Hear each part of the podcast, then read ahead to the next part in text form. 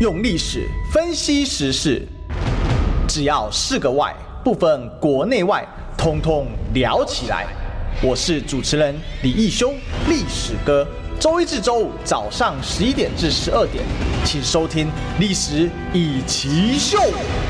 各位中广听众朋友，大家早，这里是《历史一起秀》的现场啊、我是主持人历史哥李秀。我们今天继续追寻历史，追求真相啊、我们今天现场大来宾是我们资深媒体人黄明波基。嗨，大家午安。啊，为什么波基要破音呢？因为呢，今天要因为太我冷了嘛， 对对，今天这边冷机不是啦，今天波基很聪明，没有骑欧多拜。但我们今天要讨论几个更聪明的人嗯啊。好，那首先第一个当然是昨天晚上，昨天下应该说下午之后，大家讨论的非常热烈的、哦，兄弟是永远的嗯啊、那就是傅昆奇最后大团结啦。好、那等一下我们来分析。另外一个是。这个铁拳是超派的，好、那聪明人如何洗流量呢？这一波呢就告诉你了。好，那当然我们先从兄弟是永远的聊起哦。那这个首先这个事情，当然我想大家应该都知道进度。那我可是我我们还是给这个线上这个空中的朋友就稍微复习一下。就一开始的时候，这个呃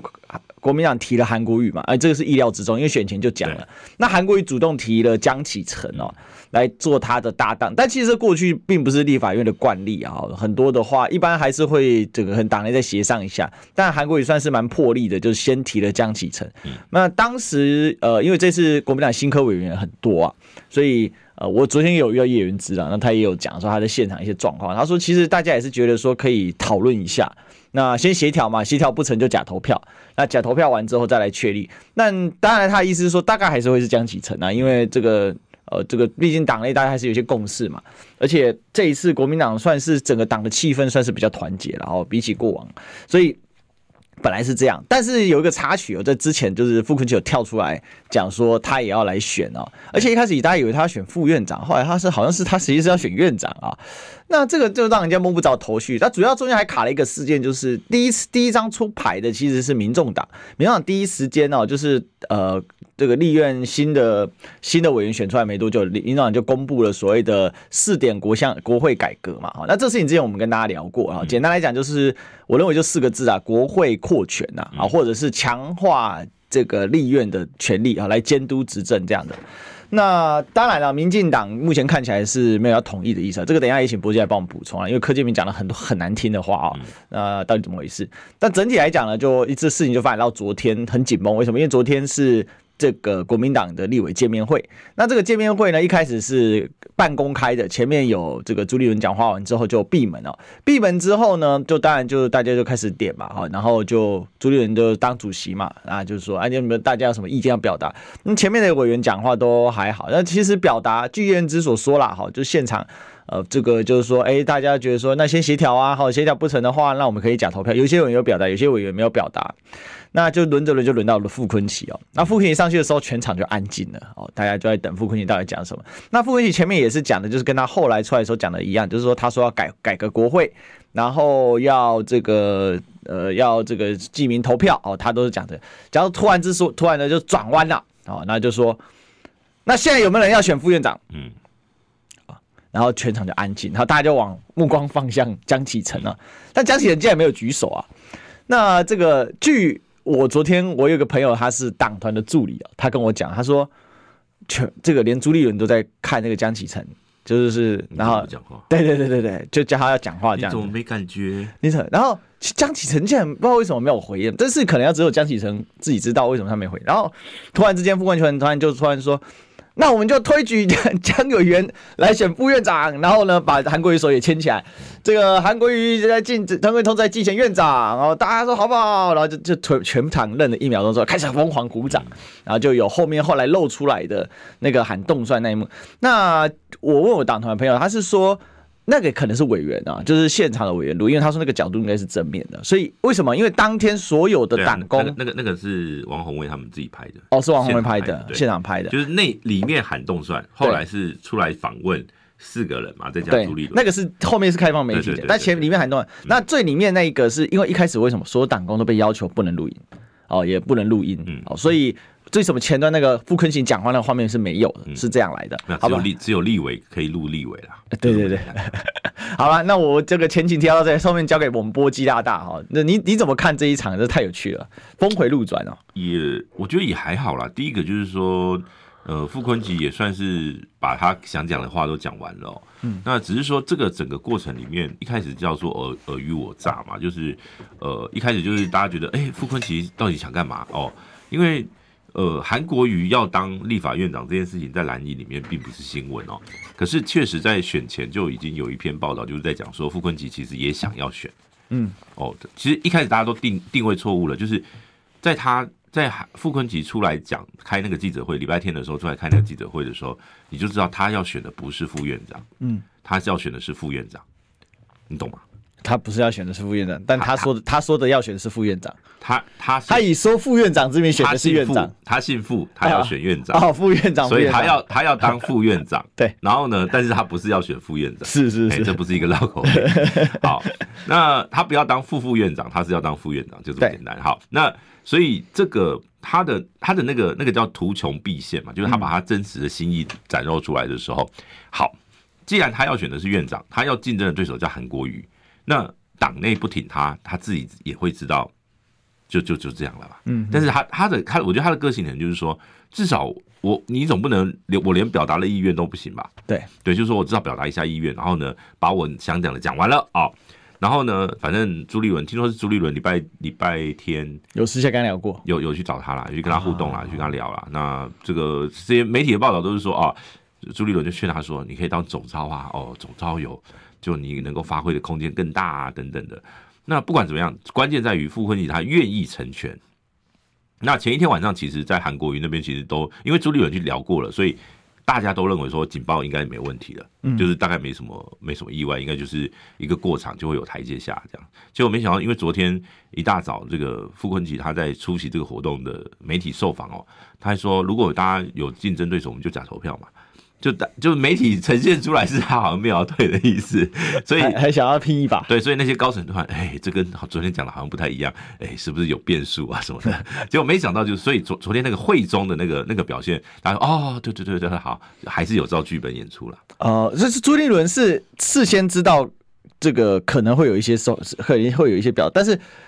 朱立伦感觉也是有点紧张，担心他可能会临时变卦哦没有，我想也许这个傅昆萁想要有一个戏剧性啊，啊，行就是变成是我去成全嘛。 ，OK OK，对对对对人家说这个这个，因为叶元之是说，这个原来这个副委员是被政治耽误的喜剧演员，非常懂得高潮与反高潮哦。没有没有，他他他本来就是一个很懂得做戏剧的人哦。我最、我最近刚好看了一篇这个陈水扁在回忆他当年怎么运作立法院长的故事哦。对，就是他执政的运作了两次嘛，一次二零零二二零零二，一次二零零五。嗯，哦，二零零二是他说当时是李登辉去拜托他，就让民进党支持。就我有空要把这段写写写起来。嗯，就是李登辉拜托陈水扁说，因为那时候台联跟民进党加起来有有一百多席啊，但是没有过半。因为国办然后那时候因为那时候王金平是一九九九年才当第一次的立法院长。对所以二零零二那一次，那时候是立立委任期是三年，对，然后所以那时候王金平就国民党想要让王金平继续担任立法院长，所以他们就去跟呃那个民进党谈说，呃院长支持王金平，副院长我们这个国民党会有二十五票哦。投过去你们的民进党的红旗商，哦、那那个那个陈水扁说他看到那个二十五个名单里面还有王金平这样子，然后这是陈水扁的回忆哦，陈水扁的版本。好，那总之最后开出来，当然就是立院长的部分就是很很高票，因为就就变成朝野都有共识嘛。对，可是副院长的部分就没有开出来， 然后他他他就觉得他被 骗了，然后李登辉说我不知道、啊，还是老李够没狠有。事，不是事后是李李登辉说我不知道他们跟我他们这样跟我讲，他们不知道对谁骗谁了。嗯，哦，因为你要知道那个正副院长不是一起投票，对对是院长选完才选副选副院长所以有一种可能是说，既然院长已经笃定当选了，国民党就反反悔也有可能 啊，对啊，也有可能他们就不想冒这个风险嘛。对对这对，都这个都有很多种种种这个，就是每个人在看这个历史事件，他会用他的角度去嗯看。陈水扁看到就是你有给我一份二十五个人名单，会跑票名单，结果最后没有开出来，就这样。好，这是二零零二，所以后来王金平就连任成功了。然后到了二零零五的时候，那时候台联跟民进党还是差不多的席，但是少少几席啦。嗯，所以那时候他们想到的方案是什么？就跟亲民党合作。哦，那而且他说又是李登辉建议的，然李后登辉专门给阿扁出主意的、啊，以前总统这这个角色蛮蛮重要的，嗯是他说李登辉当时建议说你可以跟亲民党合，所以才有后来的扁送会，那时候对包括扁送会这些哈。那当时他他里面文章特别提到就是傅昆萁角色，傅昆萁那时候是亲民党立委，嗯，那是哎二零零五第六届啦，哦 对，那哎是哦，二零零二跟二零对，没没错，那是第六届。然后呃，傅昆奇他说那个时候还去谈亲民党要八席个内阁成员，哦要，等于八个是主联合内阁了，要八概个念 嗯政务官，对对，就是大概是先最近前一阵子讲的那个联合那个概念，反正就是都都有已经探探讨到这边的。那反正最后还是开花啦，嘿，是政务官瞧不拢，还是立委又跑票？ 都都有啦，都有啦。就是说那个时候有有有有去触及到一些很细的东西，但总之最后都还是王金平当选。因为是不记名投票的关系嘛，要有可能，有可能。因为不记名投票就是会绕跑。哎、这里有一个可以跟大家探讨，就是说很多人说，哎、奇怪，那个投票不记名不是才民主啊？不是，老百姓不记名是民主，可是你上升到代议士的程度的时候，他要阳光法案，嗯因为你是要对选民负责嘛，你总不能你拿到了选民的托付之后，你可以随便的去违反支持你选民的意思嘛。所以我觉得这个到了议会层级做记名投票，我觉得这个是一个常态了。呃，对啊议事规则有规定，对，人的事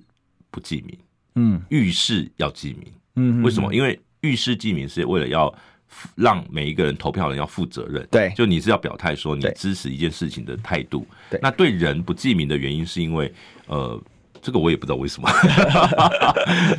没有，可是院长本身也是个大事 啊， 但这不是但是在台湾哦，你不记名就有斡旋空间了。对啦，就可以搞这个密室嘛。那这也是为什么地方议会的这后来个正副议长就改成记名，就是让他们没有没有，就是你你每一票你投给谁都要公开嘛。等于就不好买票了。对对对，所以嗯你就你就不好去做这种迂回的事情。那没有想到立法院本来二零一五年蔡英文的国会改革的方案里面是包括正副院长记名投投票结果没想到他们上任之后就不推了。 就是过半之后就不推，不知道为什么， 还是说他们可能，我觉得也许像老柯他们心里会有一个感觉，就是说，既然这如果改成记名，就没有没有桥的空间，就没有他的空间了。对，哎越有桥的空间越好。就是你你不记名才有可能增加变数，对，哎，你一记名的话，这个基本上，除非今天这个人他不要他的政党，嗯嗯，那以像傅昆奇这样的角色，傅昆奇他没有，应该应该是国民党需要傅昆奇，而不是国傅昆奇需要国民党。因为附近不是靠国民党选举的，对对对，这也是为什么这一次傅昆奇跳出来说他可能要选，而且他呼吁那四点声明的时候，他还有签那个，他他也不是人家就是说他有这个很正式的公开，就是说他要呼应这个民众党的那个国改国会改革四点声他明。是他是要把自己的高度垫高嘛。啊对对对那当然，我觉得傅昆奇他呃，毕竟他也是国民党把他求回来，回求回去的。嗯那所以统他筹计划你看从他进去之后哦，这个在不管是二零二二的地方选举，或是二零二四的立委选举，某种程度上。这个有这个战果，也许傅昆奇都扮演很重要的所谓在地方派系上面的协调角色。包括二零二零韩国瑜那时候，其实傅昆奇也出了在地方上也出了不少力气啊。二零二零那个时候他是无党籍啊，对，但是对啊他、他也是出了对不对少对，力没有错没有错。但是所以在大家是有看到这个但事是情。那个时候他的那个那个时候他们说傅昆萁是想要二零二二选什么桃园啊还是什么什么？对对对，那时候有传出说桃园、新北、台北， 他都有都有传出过对对对，这个事情。其实不是媒体在传，也事实上他是真的有释放这样的讯息。有，啦，他说什么他嗯是桃园女婿啊，所以什么他可以选桃园之类的。对对，因为他想要跨出后山呐、他有一点，因为对对傅昆萁来讲，他在花莲已经无所求无所求了，或者说没有更高的让他可以让他求了，因为他就是真的就人称花莲网不是讲假的嘛。对对，那当然傅昆萁的角色在这一次，他某种程度也把自己的这个这个曝光率声量拉高嘛，嗯让大家知道那个赖清德口中的花莲富家到底怎么回事嘛。嗯哼哼，那也许会有很多人就去查说，哎、傅昆萁到底有多坏、啊？然后一查，哦，原来是炒股，哦，原来是这个炒股案三次， 跟伪造文书，伪造文书是假离婚，哎、他违章文书那一次后来应该是判判缓刑， 对不对？没有，好像是一颗罚金还是怎么一样颗罚金反正不管了，反正就是就是他的前科都是一些比较，他不是所谓那种黑道前科跟那个哎枪炮弹药、啊，跟那个黑黑道的不太一样啊，跟彪哥那种不一对样，他通常都经济经济 犯，所以他是自卫型犯 罪。不是他他是以前是一个很有名的这个这个很会做生意的人、嗯啊，嗯嗯，对所以他做生意出身的，做呃，就这这个他在国会里面的角色本来就是属于比较一般，就不是谋略家，这不是会去上争论节目跟你们谈国家大事的那一种啦， 就是上网都是跟大家泡茶聊天啊。哦，我们来瞧一嗯他瞧。很少上节目吧？呃，极少，他通常上节目都是有特别特定的目的的。嗯哼哼哼哼，我有约过他几次。那那个服务员他很客气，嗯他说谢谢啊什么的，但是他就是没办法答应这样，但他不答应，他他用很委婉的方式给你带过去，所以后来就知是道他他他不有太，重大的事件要宣布的时候，他也许就会愿意上上一些节目去访问。但是他就是以把媒体作为一个宣誓的一个角度，他不是一个需要透过大众媒体去知道他声量的人。嗯哼哼，那他在花莲有一个很很经典的案例啊，就是花莲县政府编列预算给记者啊，然后有一个标案， 然后所以叫舆情收集。哎、后来这一招民进党好像各县市都有干，就是做了不少啊，不，但他们做的太愁惨 了，哎，后太来大包 嘛，不是，就是就是太显著就是每一全部都包，啊，几乎所，所以那时候这个事情爆发出来的时候，花莲所有记者全部被各家公司开除 啊。就花莲整个地方记者生大震态全部都是改哎、变的。可是后来后来那记者就真的都都被开，还是说互换公司而已，呃，有一些好像还有回去，但是就是就是那个事情那个事件，我觉得一般来讲啦，比如说你如果是嗯。通通常正常以现在台湾的媒体生态是顶多是用业配啦，就是说政府下广告给媒体的媒公体司，，对那这个就是说，哎、可以记者有可以拿一些业绩没，有没有也不见得有业绩，但是就是说彼彼此媒体的互动是用这个方式，是但是他是直接买记者，他直接编标记买进者来是属于这个市诶、县政府的这个叫新舆闻处情收 集者，这个是蛮厉害的。 因为我知道像高雄的做法是，他们会编一些，比如说呃文化刊物啊或什么，然后让记者去写或承包之类的，嗯其实就我了解，柯文哲在台北市政府的时候也有也有类这样，也有也有类似似。。其实好像几乎各县市政府现在都会做这种事情，啊他们不见得是那个那个所谓的市长的处理啦，就是说有时候下面哦、新闻局他们就会说哎我处理跟谁的哪一个记者比较好？哎、我有个外稿的机会，你要不要去来接一下这样子？那我像我知道南部都是长期的，比如说波基，或者说但是这种通常用潜规则，对就是他不会浮上台面，对。但是那这个 傅昆奇，大家浮上台面对，对对，真的蛮厉害 的。嗯，这个花莲有花莲玩法。对，花莲有花莲的厉害的地方。那那你觉得这最后为什么傅昆奇会峰回路转？因为这次确实像刚刚波基有讲到一个问题，说这一次傅昆奇其实他的声望有上升，至少在蓝营里面。因为我昨天去看，哎、流量不错，哎、这件事情随便一个直播，比如说我看昨天看联合报的直播，晚上的时候就十几万流量，然后关注度是很高的，然后下面很多留言就是说谢谢傅傅委员的成全啊他什么有的他第一个他有戏剧性，嗯然后第二个牵扯到韩国语哦，哎、韩国流量正在回温呢、很明显。啊，不然你要看柯文哲嘛。 昨日 昨日黄花嘛，不是啊，应该说，应该说，所谓的韩粉的那个那个效应，还对是还是在的啊。他们会想要看韩国瑜接下来的表现啊。对，很明显，因为韩国瑜选上之后，我发现韩国瑜，而且你看最近的各个媒体，我昨天也跟我们的这个观众，就我的直播观众调查了一下，我说大家最近有看到就是韩国瑜，然后用韩国瑜做标题剪辑一些旧片，然后再把它搭一些新的那个的，大家有看到的，然后就请大家就刷个意义，哎呀，他们都所以说都有看到我，最近看到最多的是王世坚的，呃王世坚也很多，王世坚因为他们出一个胖胖图嘛，而且还有一堆那个历史访问，对各各式各样的历史访问，然后后面的记者有，还有我罗望哲都有，罗望哲出现。然后后面笑的笑开的，但但就是说，我发现韩国瑜的现象在回温当中，这这个是也是一个也我我觉得应该这样讲，嗯，在选后，呃，因为大家要找新的典范啦，嗯，你没有赵少康，赵康你要回去看他的战情室啊，对不对对？或者是看看中广嘛，对不对？对那这个呃侯友谊，你要去新北市府嘛，嗯就是说选前看你锁定的一些这个所谓的政治明星光环的人，嗯，他在选后会进入到什么样的舞台？那比如说阿北，你可能就要去在这个他的卸票的场去看他，然后呢，在什么样的？所以像以选前如果是国民党的忠实粉丝，或者说这些韩粉，那他当然就是锁定韩国瑜相关的，那当然就是立法院长这个新闻最重要。嗯，所以我觉我我觉得这个就是一个分众嘛，就已经分众了，他就是选择说，诶，我就是要关心韩国瑜相关的事情，会不会有人出来呃阻挠韩国瑜当立法院长？这个也许他们心里面会关心。所以其实韩粉是很期待韩国瑜当选这个立法院长。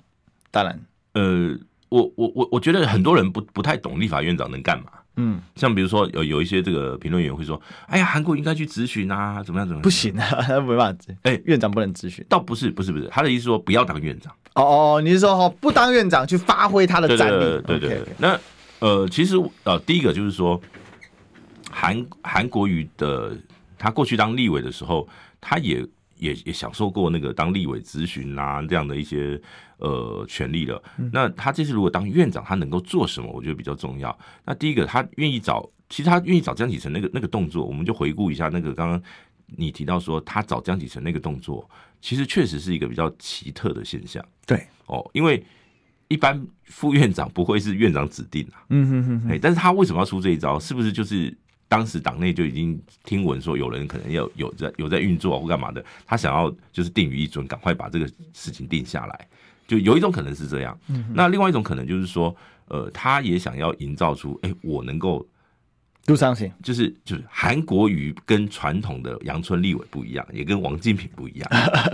好、他是一个新新形态的国民党的国会领袖，嗯，那所以他希望希望用透过江启臣告诉大家，我们这个叫做老中，就是说亲呃老，就是他他算是比较资深时代对的，对对对，那他毕竟是老老壮交他接，毕竟是二三世界的立委对嘛。那那个江启臣是八九十十一嘛，对就是说他可以把这个这个传承不同世代去做结合，嗯，而且江启臣的专长是国会外交嘛，那所以这两个是有互补的，嗯。而韩国瑜未来，你要知道，我最近都常在很多节目都讲一件事情，立法院长不是只是在国会敲锤而已哦，对，他还有一个很重要的角色叫做呃国庆筹委会的主席哦，嗯，就是每一年的国庆大典哦，只有两个政治人物可以上台去演讲，对，一个叫总统一个叫立法院长。嗯，立法院长是会在国庆大因为典他是筹委会主席，讲话的，对，这个是法定的吗？还是惯例？宪政惯例？呃这是这是一个宪政惯例。哦，这是宪政惯例哎为。什么那有没有可能被赖幸的打破？没关系，如果他打破，那赖清德一定死嘛。 要那叫赖幸的跟韩国瑜合作，好像很难耶，不，你你去想想哦，如果十月十号你看到就是韩国瑜跟赖清德同台，好刺激啊！啊，以以因为以前哦，以前你的因为王金平他是本土的色彩很浓，所以嗯这这我觉得这某种程度也是为什么蓝军很多深蓝的讨厌王金平的原因。嗯，他觉得你都跟阿扁站在一起啊。嗯，以前的国会议长常常就是要帮执政党处理一些很多很多的事情，就透过国会议长去拜托哦，什么案子要过，什么案子不过。所以嗯王金平的角色，因为他又是属于一个比较擅长于协调的角色，所以很容易变成说啊，你跟这个这个陈水扁哦一伙的哦，很容易变成这样。对但是韩国瑜跟赖清德这个互动，我就觉得很奇妙了，未来会变什么样子？哦，比如说假设啦，假设今年的国庆哦没有台湾 National Day，就叫 National Day，那哎、人家就说哎呀韩国瑜不一样了。嗯蓝军会觉得，嗯，还幸好我们有这个立法院长，搞不好还给你搞一个 ROC National Day，嗯没关系，不管不管，那不管用用什么样的模式，然后等到那一天国庆大典哦，如果韩国瑜真的跟赖清德同台，会是什么样的互动的模式？我觉得这个都会是媒体很不止媒体有很多的这个民众也都很关心的这个这个样态。那这这是一块哦，就是说它不只是立法院长，还有一块是民主基金会。民主基金会其实就是台呃、外交部，它是外交部捐助的基金会，但是它的组成是由国会的那个席次， 就是它的董事的组成是由国会席次分配。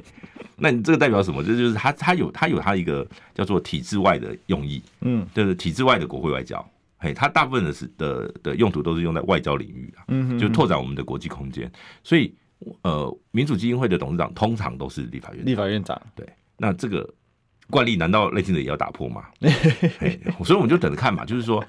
因为他他其实但赖幸德是可能会做这些事情的人哦，他不太鸟惯例的。呃，所以因为他那个董事的席次是由国会的不就是按照国会比例去推推推举嘛派的，嗯，那就会有一个状况啊。那到时候假设啦，民众党假设他认为台湾民主基金会不应该让韩国瑜当董事长，那他去支持了民进党，他支持游锡坤，也也不无可能啊，嗯，也有可能有变数啊，那就就造成院长跟院长是韩国瑜，那但个要是游锡坤续任董事因长，为那个要董事会改选嘛，嗯，所以我说这这个这这个可能都还有下一关，就是说院长选举之后还有下一个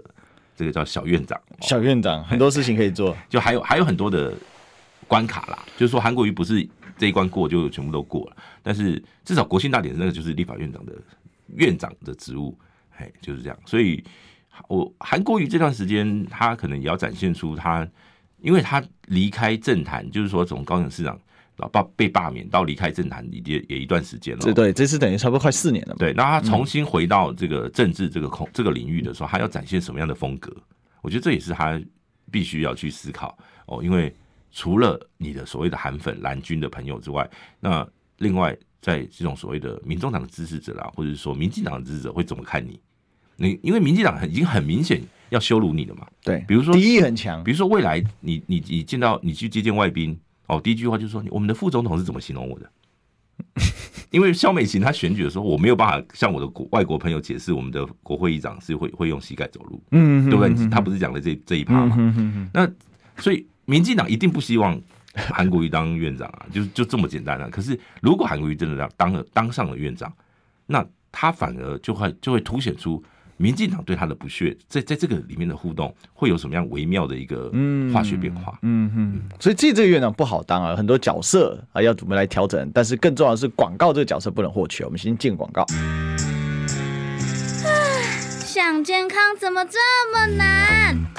想要健康一点都不难哦！现在就打开 YouTube 搜寻“爱健康”，看到红色的“爱健康”就是我们的频道哦。马上按下订阅，并且打开小铃铛，就能医疗保健资讯一把抓。想要健康生活，真的一点都不难，还等什么呢？爱健康的你，现在就打开 YouTube 订阅“爱健康”。用历史分析国内外，只要是个“外”，统统聊起来。我是主持人李一修，历史哥，请收听《历史以奇秀》。欢迎回来，这里是《历史一起秀》的现场啊，我是主持人历史哥李修，我们继续追寻历史只有真相。我们今天现场大来宾是我们黄明波基。嗨嗨嗨，大家好。好，那我们这一趴呢，我们来讲一个问题哦，就是这柯建明跟直接哦跟民众党开战，而且他事实上就是跟黄国昌开战。那未来我们也知道，民众党团大概是两个太阳嘛，一个是黄珊珊哦。黄珊珊可能我不知道黄珊珊会不会当总招啦。那如果是黄珊珊总招的话，那可能黄国昌至少是书记长，或者是看怎么样哦。那我们不知道他怎么呃安他排们。他们是用干事长的样子干事长总招、副总招、干事长的样子。对，那他们会怎么安排，我们就先到时候才会知道。不过整体来讲，大概就是黄珊珊、黄国昌比较主要，结果只有八席而已。好，当然关键八席啊，一定会受到高度关注。可是柯建明呢， 我们永远的民进党柯总召，他直接上节目干掉哦。第一个说民众党是博龙而被写啊，好、嗯再来呢，直接说这个民众党的这个诉求啊是骗笑哎啊，骗兰博塔车啊。哦，我我觉得这话是越讲越讲越闲哦。那为为什么这个柯建明会跟民众党开战到这种程度？除除了个人私怨之外，或者说先讲一下个人私怨，然后再进一步是到底他的用心是什么意思？不想跟民众党合作，任何都不要。没有啦，应该说黄国昌跟柯建明的两个人的在国会上面的这个对恩峙怨？吗？哎，就是要回顾到第八届的立法，哎，第九届的立法院啊啦。对，第九届就是时代力量进到这个国会嘛，那当时的这个柯建明跟时代力量一开始哦，还有一段蜜月期，哦，一开始还有一段蜜月期，嗯但是后来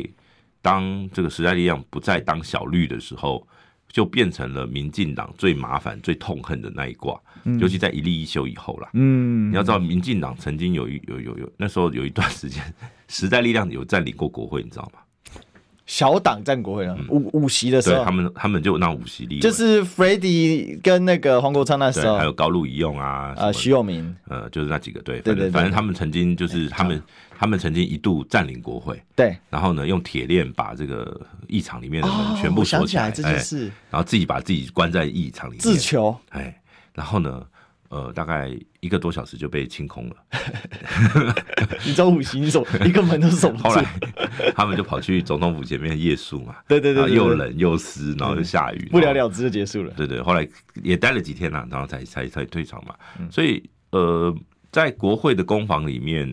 我我认为啦，第一个柯建明的国会议事规则的攻防等等，他们是非常熟悉的。嗯，他很清楚民众党，民众党这八席确实他们刚开始的自我扩张有点过大了。对就是你要某种程度就是说，你以为你是八席，你以为你是八十席。 就是你这八席，你把它用成八十席在在在对付蓝跟绿，可是实际上你就他可是左右开战。实际上你就是八席，嗯嗯嗯，你这八席，我我必须不客气的说，有一种可能是最后蓝绿就把你直接边缘化，然后呢，你这八席就叫角落生物。为什么？因为呃，如果我们以委员会的这个组成哦，八席就是每个委员会一个，一个人那委每个委员会是十三到十五个立委组成一个委员会，对，那你每个委员会你只占其中之一个，你不要说招委了啦，你连提在一个委员会里面占有关键角色都没有。嗯你在委员会是毫无关键角色可言，你每个委员会你就只是咨询，嗯，然后呢提案，我跟你讲，别的委这些立委不需要找你提案，他完完全无视你都没关系，你就是去咨询。因为只有占一，连一趴都连十趴都不到好，，如果今天蓝绿都下提案禁止联署民众党的封杀令的话，他们在委员会连提案都提不成。嗯嗯，就是委员会内部，就是你要委该委员会的委员好像是三个吧，反正就是你需要这个该委员会委员好像三个人才可以提出一个案子，那就是一个一个主题两个联署，哎、那你提不出来啊。如果你提不出来，那你在委员会你能有什么影响？你就只能咨询而已啊。对那剩下就是看蓝绿提什么案，你要你要赞成或反对啊。好，这是第一个，就是委员会的部分，你招委你绝对拿不到，嗯哼，除非今天蓝或绿愿意给你，否则你是绝对拿不到。拿不到招委会变怎么样？你党团提你们党团提出的所有法案，所有的国会改革法案，他们招委才有办法排进议程里面去审查。所以你根本连到大会投票都没办法，哎、不是不是，所以我讲那个院会的那个流程是这样：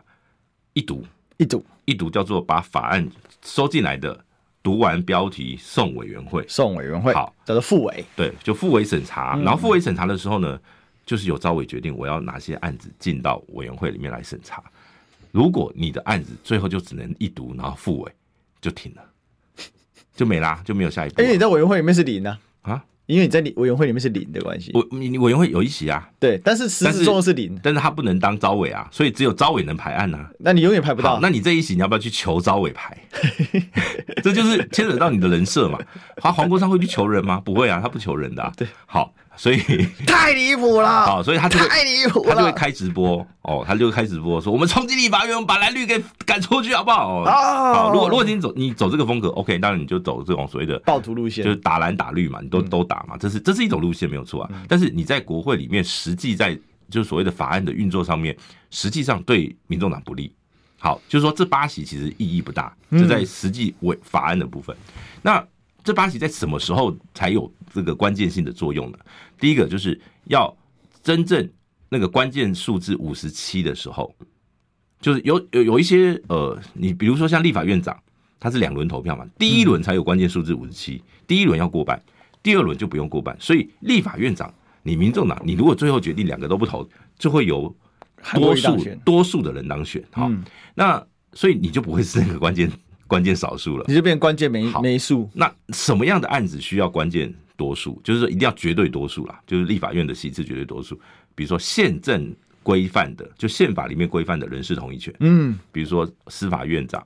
考试院长啊、哦什么监察委员这些的，哎，这些就是你一定要五十七席，你没有到五十七席就视同不同意，是就视同否决。绝对多数，对对，这种这种他没有两轮的，这种同意权，民众党就会扮演关键少数。好，这第一个。好嗯可是对民进党这个比较有制约性啊，啊，对对对对，然后第二个就倒戈，就倒戈要要多要多数嘛，要对呃要，嗯可是要倒戈完要重选啊，没人愿意倒戈啊，呃不一定啊。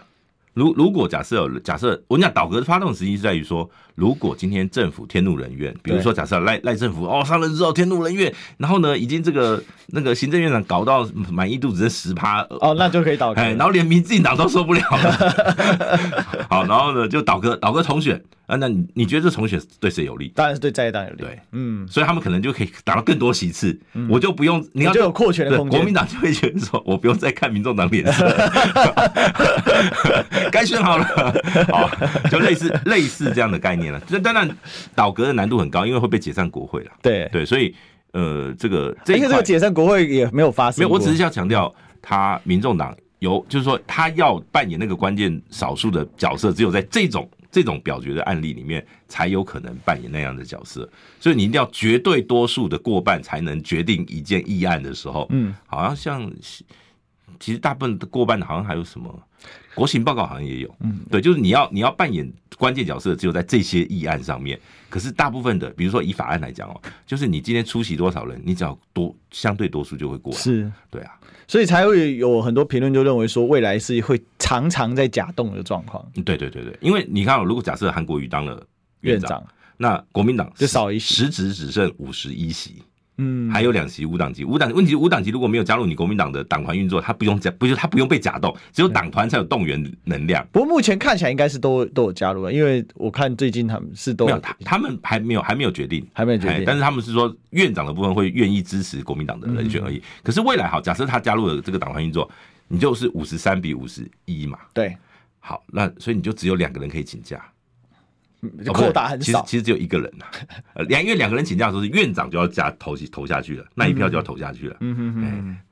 所以他只有一个空间而已。对。那这个时候民众党就有功能了、啊所以，所以你知道，如果今天这个厉害的话，就是重大法案要表决的时候，那个政府就宣布金门的飞机停飞，马祖的飞机机场关闭。 你是说金马的立委就来不了了？ 哦，够狠够狠，在嗯澎湖的造场，因为红虎是民进党的洋药，就是我我觉得这事情也是目前民众党一个很大的挑战。那可是柯建明这个态度，讲白了就是我们要跟你民进党、民众党未来有合作的空间嘛我？觉我觉得民应该说民众党他这一次，他当然我觉得在这一次立法院长，他们有一个很重要的包袱。嗯，我投蓝，不管是院长还是副院长，我投给蓝就会说是我是小蓝，我投给绿就会说是小绿。那我在我即便我换，那你要说去换这个什么内阁职位，你也会被讲说你是权力交换哦，就是你会变成你的那个阿北的那个弃蓝绿保台湾，然后呢什么什么非蓝非绿这种这种人设就坏掉了。他是不是因为选前的口号把自己堆得太高，所以现在有一点要转下来不容易？所以他当他今天提出那个什么，不管他怎么样的国会改革的这个方案啊、事项的承诺啊等等的，这个才符合黄国昌或说这个民众党现在的人设。嗯，就是你们答不出题，好，我就可以告诉你，我谁都不知，我们会自己投给自己。好，这个这个事件就这样过去了，他无关胜败。可是呢，他可以交代跟我们的支持者说，可以跟他的支持因为蓝绿都不及格，所以我们决定不投他们。跟意识形态交自己的意识形态，那或者但跟自己的这个对选民交代。但实际上，我们都我们心里都有数，就是民众党不参与这次的院正副院长，就是就是说他不不不扮演那个关键胜败的角色的话，就是国民党会当选，只要对国民党没有跑票。所以柯建明哦有补有补枪嘛？他说，如果党各走自己的，各党各走自己的，就是保送最不适格的韩国语。讲白了，这个枪是对准民进党、民众党的，这是情绪勒索啊，对，但是没有用，因为对于民众党来讲哦，他嗯，当今天是柯建明出来讲这句话的时候，他就没有情绪勒索的效益啊。嗯哼哼哼，对哼哼但为什么柯建明要这样操作？不看不太懂啊，他只能这样操作啊，整个立法院他最懂啊，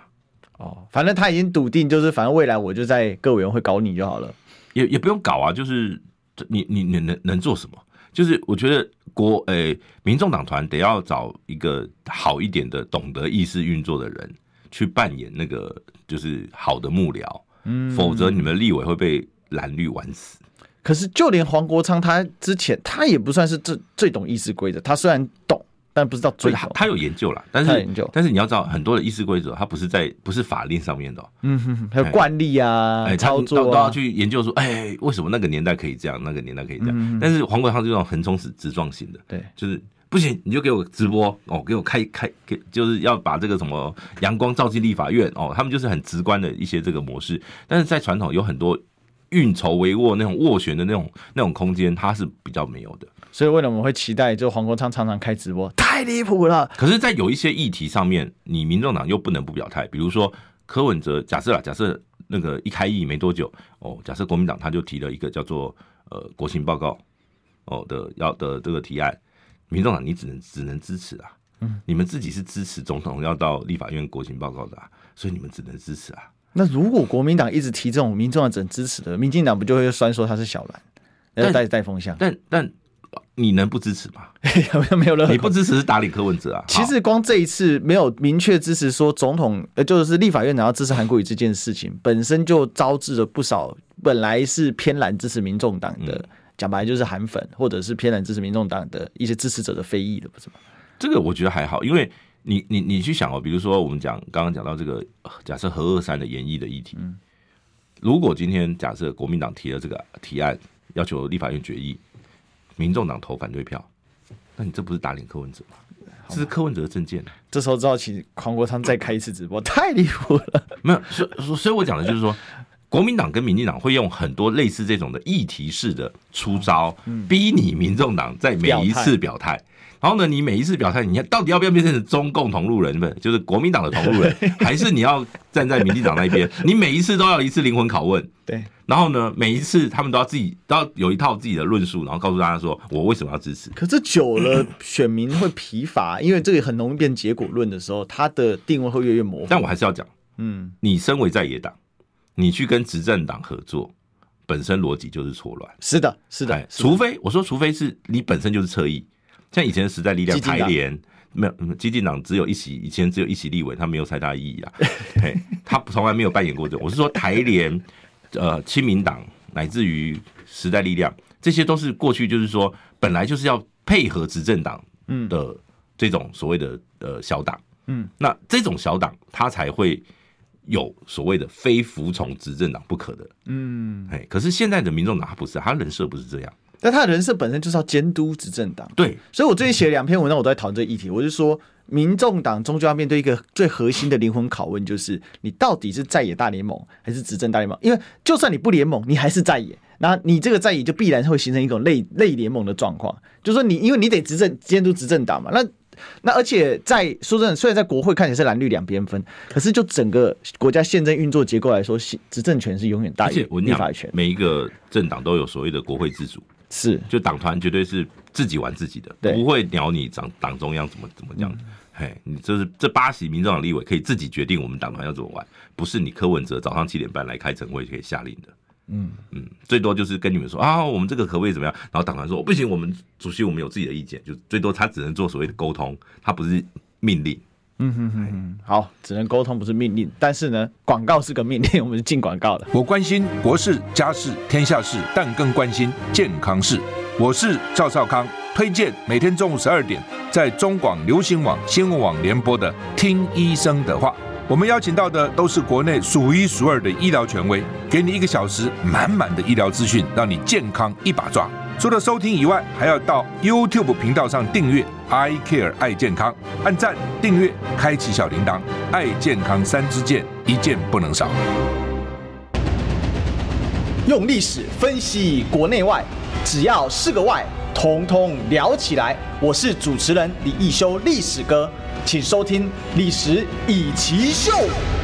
欢迎回来，这里是《历史一起秀》的现场，我是主持人历史哥李一修，我们继续追寻历史最有真相。我们今天现场大来宾是我们资深媒体人黄一鸣波吉。大家好，好，那我们刚才呢，上一趴我们已经聊完兄弟是永远的，但我们这一趴要来聊什么呢？铁拳是超派的，我们来瓦有派请，五瓦派，我们来有请超派专家黄阳明来跟我们解释一下我。不是很少被讲一下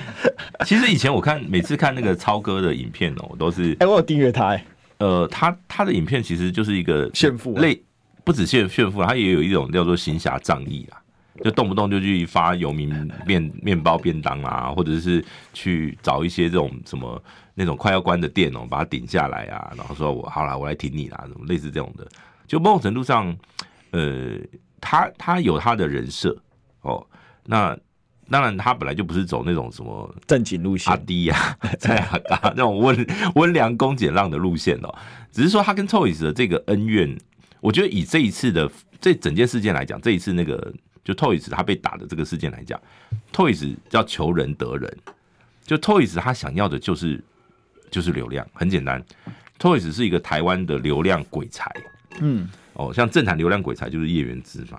那这个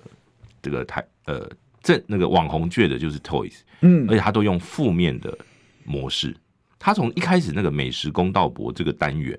他就是走这个模式，他就是吐槽的，他他就是要去骂你，骂到你来告我，嗯，因为我我拍完影片有人共鸣，最后你再来骂我，你再来告我，我还会再上一次新闻。嗯，嘿，这个是这个是他们的操作模式哦。所以过去美食公道博他真的是被被告过，嗯所以他也因为这样把他的这个系列打响名号。对，当然，他后来因为这个卷入这个贩毒啊，或者什么这样的一个负面新闻里面之后，他在 YT 圈里面一定就没有朋友了，因为他就像瓜吉讲的，就是说之前什么他他去抱怨九妹那个大麻的事情的时候，他说为什么大家都去挺九妹没有挺他？啊，瓜吉就说因为呃你没有朋友啊。就很简单，他说不跟对错无关啊，是因为九妹有朋友，你没有朋友啊。 那那现在现在很明显，你看他从去年他跟超派的这个超哥的呃个人恩怨。恩怨，就是从那个鸡排嘛，对，然后去吃还鸡因为排这样上夜夜秀，然后说什么连狗都不吃嘛，然后对到对到夜夜秀去和解，然后呢，再到昨天的哎、前天就是那那天他们这个大打出手的这个事情嗯嘛。如果你都已经和解了，你带着粉丝去他的店里面去开直播，边开边吃的用意为何？嗯，那而且超哥为什么店家一通知他马上就人就到了？他有戒心啊，呃，没有，他一定有通令所有的他的员工店嘛家，看到 Toys 就直接跟他通报嘛。对。就有一个叫 Toys 警报嘛，而且上次因为超牌鸡排被搞的那间店后来收了嘛，就是像国家级警报有没有？他就会马上是那个收到简讯，嗯哎几点几分 Toys 带着几位粉丝到我们店内用餐什么嗯这样。好，那他所以他过去现场这样盯场，好，那 Toys 还是很不客气啊，嗯讲很多。当然，就是我觉得 Toys 他的个性就是这样，他就是我不会都讲都讲你好听的，哎、他我觉得他从以前，因为他很很小的很年轻的时候就成名，对，所以他就是享受过那种成名的感觉，很多人 TPA 当时太很多高人了，嗯捧他的那种、那种风格哦，所以他讲话就是很不客气。那